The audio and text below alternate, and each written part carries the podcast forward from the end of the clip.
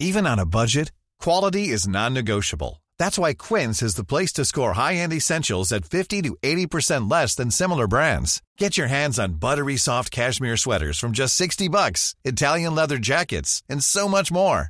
And the best part about Quince, they exclusively partner with factories committed to safe, ethical, and responsible manufacturing. Elevate your style without the elevated price tag with Quince. Go to quince.com slash upgrade for free shipping and 365-day returns.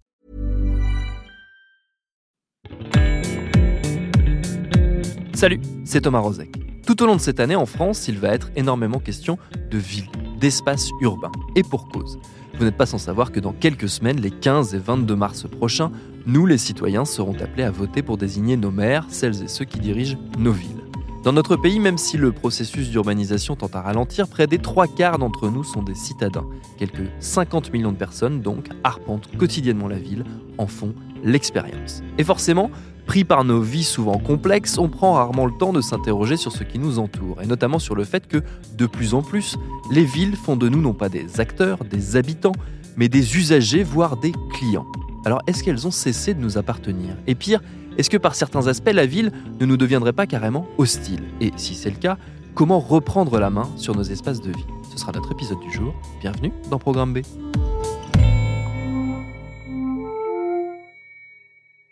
Ces interrogations, elles sont au cœur d'un livre, Reprendre place, paru aux éditions Payot et signé par notre invité, le chercheur Michael Labbé. Il est spécialiste d'architecture, maître de conférences en esthétique et philosophie de l'art à l'Université de Strasbourg. Son livre est sous-titré Contre l'architecture du mépris, un concept sur lequel on va revenir, mais avant tout, j'ai commencé par lui demander de quelle manière la ville pouvait se rendre hostile à ses habitants. Je pense qu'il y a sans aucun doute euh, plusieurs euh, manières euh, dont elle peut se rendre hostile aux habitants. Je dirais dans des manières parfois assez microscopiques ou anodines en apparence, en créant une forme d'hostilité ou d'antagonisme entre certains habitants et d'autres par la mise en forme des espaces. Je pense ici à l'exemple, je dirais, assez paradigmatique du mobilier anti-SDF qui les criminalise par et dans euh, les aménagements urbains euh, d'une manière euh, qui est relativement perverse, mais on pourra peut-être y revenir ici, jusqu'à des formes de, dépossession qui peuvent passer par de la privatisation au fond, où des, habitants se sentent en quelque sorte dépossédés des lieux mêmes où ils passent leur vie, où ils ne peuvent plus faire exactement tout ce qu'ils pourraient potentiellement imaginer faire. il y a le phénomène du surtourisme aussi qui dépossède en quelque sorte, soit pendant des périodes longues, soit occasionnellement les habitants de leur propre lieu. Et euh, voilà, tous ces signaux qui sont des signaux, euh, je dirais, de, de, mépris euh, à l'égard des habitants, qui sont pourtant ceux qui font la ville par leurs usages, leur corps, leur présence, leurs rencontres, qui sont signifiés, on va dire, par les pouvoirs publics, les aménageurs, les promoteurs ou différents types d'acteurs, dès lors que face à cette question absolument essentielle, pour qui est faite la ville, qui a droit à la ville, eh bien, la part des habitants occupe aujourd'hui une portion de plus en plus congrue. Quoi. Il y a des degrés dans ce mépris et dans cette hostilité que peuvent ressentir euh, les habitants, ceux qui vivent euh, dans la ville. Et vous l'avez mentionné, l'un des degrés les plus extrêmes, c'est celui qui touche euh, les SDF avec ce mobilier urbain anti-SDF. Est-ce qu'on peut s'arrêter un instant sur cet exemple qui est important, qui tient une place importante dans votre livre C'est quoi, en résumé, ce mobilier urbain anti-SDF Oui, bien sûr, c'est l'exemple, si vous voulez dire, paradigmatique ou l'exemple qui a été la racine de ce modèle que je développe, qui celui de l'architecture euh, du mépris. Donc le mobilier anti-SDF, euh, ce sont des bancs, ce sont euh, des assises que l'on peut voir dans le métro, aux arrêts de bus, la substitution des hauts bancs traditionnels que l'on connaît de mobilier qu'on appelle assis debout, d'appui sciatique. Ce sont aussi tout un tas de stratégies comme la mise en place de, de anti-pigeons, de répulsifs, de sons que l'on diffuse, etc., etc., qui à chaque fois vont cibler très précisément, d'une manière quasi invisible pour les autres usagers, un certain type de catégorie, très souvent évidemment les SDF, aussi euh, les jeunes, euh, les skateurs, les graffeurs, etc., euh, etc. Et sont tous, au fond, des, dispositifs assez pervers, parce qu'en réalité, il n'y a là qu'un banc. Il n'y a pas de policier, il n'y a pas de juge, il n'y a pas de loi injuste, etc. on ne peut pas s'opposer à un banc. Exactement. On peut pas aller dire à un banc qu'on s'opposait à lui. Absolument. C'est d'ailleurs l'une des paroles qui est rapportée par l'un des usagers, par l'un des, SDF. Il y a un, jeune étudiant londonien qui a passé quelques années à la rue par un, un malheur de la vie, etc. Et qui disait qu'au fond, toute l'écologie urbaine, toute la géographie urbaine du jour au lendemain avait changé pour lui. Euh, mais ce qui, euh, au fond, m'intéresse beaucoup dans le mobilier anti-SDF, c'est que ça fonctionne au mépris en quelque sorte. Donc il n'y a pas de tort économique qui est directement fait au SDF. Euh, on lui retire pas d'argent, euh, le... il n'y a pas de tort juridique, mais il y a une violence extrême sur la formation de son identité, parce qu'au fond, lui sait très bien que par ce simple banc, on lui dit qu'il n'est pas le bienvenu, qu'il est un citoyen de seconde zone, etc., etc. Donc dans les villes euh, néolibérales contemporaines qui sont euh, obsédées par leur image et dont, on va dire, l'un des ressorts d'attractivité majeure, aujourd'hui l'image, eh bien, euh, on tolère plus euh, certains de ces indésirables, et donc euh, on ne veut pas non plus voir des flics déloger des gens, etc., etc. Donc on met des bancs qui agissent en quelque sorte au mépris. Mais là aussi, on pourra sans doute y revenir en ciblant certaines catégories d'usagers, parce qu'il faut rappeler qu'un SDF est au même titre que chacun de nous un usager de la ville. Eh bien, on est tous affectés en réalité. Justement, vous décrivez une un phénomène qui est intéressant quand on est soi-même euh, citadin, euh, on va dire, parce que vous, il part de votre expérience à vous euh, concrète. Vous décrivez la tension qu'il y a entre le fait de bénéficier des aménagements urbains et du renouveau urbain avec des espaces qui sont agréables, sympathiques quand on a les moyens d'en profiter, et en même temps de percevoir, de se rendre compte de la violence symbolique de tout ce qu'on vient de décrire. Oui, absolument. Le, point de départ de ce livre, c'est mon expérience d'une place euh, strasbourgeoise qui avait été euh, récemment réaménagée. C'était une ancienne gare de bus Eurolines un peu, euh, un peu sordide, avec des troquets pas spécialement sexy, etc., qui a été réaménagée dans une place qui est devenue un peu de place to be à Strasbourg, où tous les actifs, les bobos comme moi, etc., on va boire des, des verres, on paye des IPA à 7 euros et on est très heureux, etc. Donc une place que j'ai euh, pas mal fréquentée euh, moi-même. Et un jour, je me suis aperçu, parce que je le savais théoriquement, qu'il y avait ce mobilier anti-SDF euh, sur la place. Et donc, je me suis dit, au fond, ben, qu'est-ce qu'on veut me dire, même à moi, par là? Est-ce qu'on on ne réduit pas aussi mon, type d'identité? Est-ce que le fait que moi, je vais pouvoir jouir de ces lieux, ça présuppose que me serait insupportable la présence d'autres types d'usagers à savoir des SDF. Et au fond, j'ai regardé un peu le, devenir de cette place en général. Ce phénomène absolument délirant et inquiétant qu'on appelle la barification des cafés. Donc ces cafés qui s'appellent cafés, évidemment, mais qui servent plus de boissons chaudes après 17 heures. Tous les troquets un peu euh, folkloriques ou euh, qui faisaient l'identité la singularité de la place ont progressivement disparu euh, pour des cafés extrêmement standardisés, uniformisés, qui ont tous les mêmes produits, etc. Donc le, le vieux troquet qui fermé à 4 heures du matin avec un patron un peu étrange, etc., euh, avec des, verres à somme modique. Tout a changé dans cette place, apparemment pour le mieux. Euh, je regrette pas du tout la vieille gare de bus Eurolines, mais en même temps, euh, voilà, ce mieux, il semble se payer d'une certaine violence et d'une certaine exclusion à l'égard de certains. Et encore une fois, je pense, même pour les privilégiés qui se lovent dans ce type d'espace, du fait de l'appauvrissement des, des usages, des interactions, c'est extrêmement mutilant aussi, quoi. Par qui elle est pensée, cette architecture du mépris, et pourquoi elle est pensée? Alors, ça, c'est une question qui est évidemment euh, complexe. Alors, évidemment, il y a des sociétés, euh, il y a euh, des designers à l'invention et à l'inventivité absolument extrême qui ont pu être à l'origine de ce mobilier défensif ou de cette architecture hostile. Il y a des municipalités qui ont passé commande, notamment en Angleterre, au départ. Donc, il y a bien des gens qui, en quelque sorte, ont intérêt à, à mettre cela dans l'espace. Mais euh, il y a une anecdote euh, qu'on pourrait raconter, c'est-à-dire que j'étais à Strasbourg sur la place que euh, je décrivais juste auparavant, et j'y faisais une déambulation urbaine avec le directeur de l'urbanisme de la ville de Strasbourg. Donc quelqu'un qui apparemment est très au courant de, ce qui se passe évidemment dans la ville. Et je suis sur la place, je lui demande mais qui a mis ce mobilier? Et il m'a dit je sais pas. Et je pense qu'il n'était pas insincère.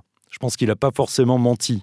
C'est-à-dire que euh, en réalité, ce mobilier, il essaime, par exemple, et les autres phénomènes que je décris également, à une échelle quasiment planétaire aujourd'hui. Et donc, euh, il y a des effets euh, quasi mécaniques, quasi systémiques, etc. Et des gens qui se rendent pas bien compte de ce qu'ils font non plus, en se disant que mettre ces bancs, ben c'est pas si grave, puisque en réalité, ça résoudra un problème des conflits d'usage potentiels. Et dans l'inconscient absolument sécuritaire de l'aménagement urbain aujourd'hui, euh, ça semble parfois une sorte de, solution de facilité ou d'évidence, mais on ne se rend pas compte au fond que d'installer ce simple banc, ça a des conséquences assez terrifiantes, d'abord et avant tout sur les plus vulnérables d'entre nous, mais également sur nous tous en tant que euh, corps social, en tant que nous, puisque ça euh, crée de, l'hostilité. J'en veux pour preuve que maintenant, euh, dans certaines villes aux États-Unis, ce sont les habitants eux-mêmes qui vont chercher le mobilier anti-SDF pour les mettre devant leur maison. Mais s'ils le font, je ne veux pas forcément les incriminer ici, c'est aussi parce que ça a été légitimé par l'usage public de la chose. Donc évidemment qu'il y a des concepteurs, des créateurs au départ mais c'est devenu une sorte de logique un peu systémique aussi, euh, je dirais. Euh, ce qui fait qu'il y a d'autant plus de, difficultés à avoir une prise. C'est-à-dire que si on. Euh, moi, je milite par exemple pour qu'on l'interdise dans ma ville pour qu'il n'y en ait plus, quoi, parce que c'est inacceptable, c'est scandaleux. Mais c'est très dur de voir euh, par quel biais juridique, euh, qui euh, contacter, etc. C'est ce, système anonyme qui fait que personne n'a vraiment la décision, qu'on se renvoie la balle de bureau en bureau. Et c'est un peu ça aussi la fabrique de la ville aujourd'hui, quoi, une fabrique de, de l'irresponsabilité en quelque sorte.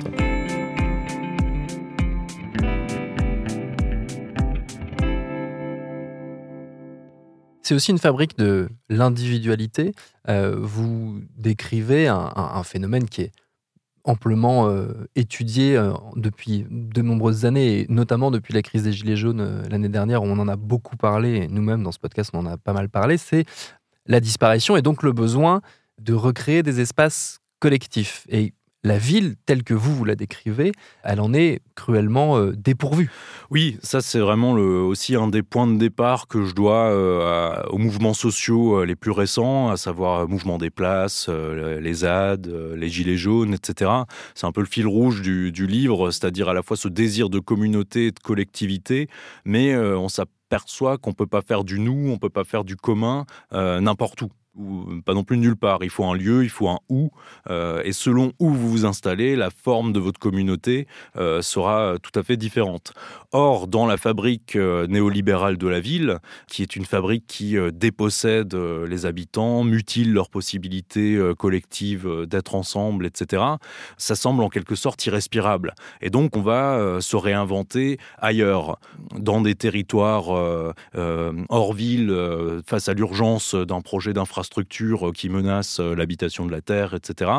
Euh, sur des places, euh, on va dire, de centralité, qui sont des places de revendication, comme dans debout, mais qui ne sont pas des lieux d'habitation au sens strict, ou selon cette invention absolument géniale qui est celle de l'investissement des, des ronds-points. Et donc, oui, on a, on a un, désir d'une autre manière d'être ensemble qui, semble-t-il, ne peut plus se faire en ville parce que on pèse rien sur la fabrique de la ville aujourd'hui et donc, euh, on va très souvent, euh, je dirais, euh, voir ailleurs. Et la ville a extrêmement mauvaise presse aujourd'hui. je dirais, qui investit encore des sortes d'espoir dans un renouveau de la ville, dans un idéal urbain? Quasiment personne. La pensée la plus, une littérature absolument passionnante, etc.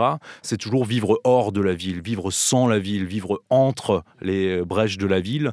Or, moi, il me semble que cette pensée-là aussi, elle s'exprime par des gens qui sont en ville et qui pourraient porter d'abord sur une manière d'essayer de reprendre place là où on est, là où on vit, nos quartiers, nos lieux de loisirs, euh, là où on emmène nos enfants, etc., etc. Justement, alors je vous retourne la question parce que ça fait partie du projet du livre. C'est pas uniquement un constat euh, très négatif. Il y a une volonté de, faire des propositions. Comment est-ce qu'on reprend la main sur la ville? Comment est-ce qu'on reprend place pour reprendre le titre euh, du livre? Oui, tout à fait. D'abord, euh, il y a cette, euh, volonté peut-être euh, d'importer au cœur même des lieux du quotidien ce qui est maintenant une partie du patrimoine politique qui a été mis en œuvre par ces mouvements. Gilets jaunes, ZAD, place, etc. À savoir que, au fond, ce concept de zone à défendre, si puissant, si fort, on voit qu'on peut l'importer dans nos quartiers. Nos quartiers sont devenus des zones à défendre. Enfin, c'est une des, punchlines un peu du livre, si vous voulez. On peut le faire de, de deux manières. la manière, je dirais, la plus évidente ou la plus visible, c'est ce que j'appellerais un droit à la ville, donc euh, puisque ce concept aussi est important pour moi, un droit à la ville qu'on pourrait appeler négatif ou défensif. Face à des attaques sur des quartiers, face à des projets dont nous ne voulons pas, on peut tout faire pour euh, mettre en œuvre un échec du projet. Et ça, ça a pu marcher dans l'actualité la plus récente, Europa City, euh, réaménagement de la gare du Nord, et sans doute dans plein d'autres endroits. Et où on peut jouer sur des leviers extrêmement simples, à savoir que dès lors que les aménageurs, que le pouvoir est obsédé par son image, ben on attaque sur l'image. Ah, vous voulez vraiment euh, donner l'image d'une France qui euh, euh, va sacrifier des terres agricoles à l'heure de la crise climatique, etc., etc. Donc on peut attaquer image contre image dans les termes de l'ennemi un peu en quelque sorte. Après, évidemment, il ne faut pas en rester là, hein, mais c'est là que ça devient plus complexe puisque au fond le, monde urbain il est très très étouffant en quelque sorte. Et il faudrait inventer des formes de droit à la ville positifs au fond. Et là, on a tout un tas d'initiatives au fond euh, de jardins partagés, euh, jusque dans l'investissement de friches. Euh, je pense à la merveilleuse initiative à Dijon du quartier libre des Lentillères, qui est une sorte de ZAD dans la ville. Et ça peut aller de choses extrêmement simples et microscopiques jusqu'à peut-être des investissements plus denses et plus grands. Mais évidemment, avec cette grande difficulté qu'on risque toujours l'instrumentalisation, qu'on risque la reprise par les municipalités qui n'accordent que de manière temporaire euh, au fond aux usagers euh, euh, l'usufruit ou l'usage d'un lieu, etc., etc. Donc il y a une équilibre ou un équilibre, pardon, une sorte de, balance entre qui fait la ville, etc. Et il faut vraiment, je dirais, lutter au quotidien pour que la part habitante soit au centre et, en tout cas, soit beaucoup plus rééquilibrée aujourd'hui. À la fin du livre, on trouve aussi un plaidoyer en faveur de l'architecture Parce que finalement, ce n'est pas une dénonciation de l'architecture. Au contraire, ce que vous appelez, vous, de vos voeux, c'est un réinvestissement du rôle social de l'architecture. Oui, absolument. Moi, mes, mes, travaux en général euh, portent depuis des années euh, sur l'architecture euh, d'un point de vue philosophique. Donc, c'est sûr que je me suis intéressé à cette médiation ou à cet élément social là, sachant que le droit à la ville est d'abord et avant tout peut-être porté par les usagers et les habitants eux-mêmes. Mais aujourd'hui, au fond, dans cette ville qui est faite contre les habitants, dans ce moment social dans lequel on s'est rendu compte qu'il n'y a pas de nous sans un ou, je pense que, et j'en appelle aux architectes, pour réinvestir ou pour euh, reprendre euh, en main ce qui, à mon avis, fait le cœur de la discipline architecturale. L'architecture, c'est pas simplement euh, résoudre des problèmes techniques, c'est pas simplement mettre en œuvre de, belles formes. C'est une discipline qui, parce que elle produit des choses qui sont au cœur même du social, rendent possible, rendent impossible, etc. C'est une discipline éthique et sociale. Or, il y a une vraie crise du, statut social de l'architecte aujourd'hui. Hein. Je ne sais pas si dans la liste des professions les plus, euh, qui font l'objet de plus grands désamours de la part des Français. Euh, les architectes euh, sont pas vus souvent comme inutiles ou bien pénibles, etc., etc. Donc ils sont empêchés de faire architecture, même dans les, manières dont la promotion se fait, dont les, marchés publics sont attribués, etc. C'est très très mutilant pour eux en tant que travailleurs, et ils se replient sur ces questions techniques ou esthétiques. Or moi, j'attends de, voir à nouveau, et il y a des gens qui le font au quotidien évidemment, hein, mais des architectes qui assument que leur discipline, elle est politique, elle doit être idéologisée et euh, elle doit être une architecture non pas défensive mais euh, offensive, une architecture, comme je le dis, de l'égard au fond, à l'égard des habitants, une architecture qui milite pour le droit à la ville, au fond, dans des conditions qui pour euh, eux sont extrêmement contraintes et complexes. Mais il me semble que c'est important, les habitants n'y arriveront pas seuls et les, architectes pardon, sont aussi des citoyens habitants qui peuvent se placer aux côtés de ces luttes. Et comme tout ça, on l'a dit, est éminemment politique, n'hésitons pas à garder ces réflexions et interrogations en tête lorsqu'il s'agira de s'intéresser de près, on en revient à ce que je disais au tout début de cet épisode, au projet des candidats et des candidates aux municipales pour nos villes. Merci à Michael Labbé pour ses réponses. Je le redis, son livre Reprendre place, il est disponible aux éditions Payot.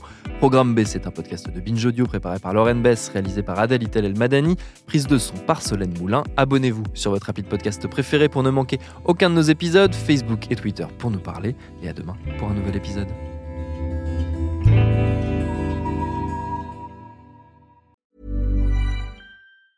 Hey, it's Paige DeSorbo from Giggly Squad. High quality fashion without the price tag. Say hello to Quince. I'm snagging high-end essentials like cozy cashmere sweaters, sleek leather jackets, fine jewelry, and so much more. With Quince being 50 to 80% less than similar brands and they partner with factories that prioritize safe, ethical, and responsible manufacturing. I love that. Luxury quality within reach. Go to quince.com slash style to get free shipping and 365 day returns on your next order. Quince.com slash style.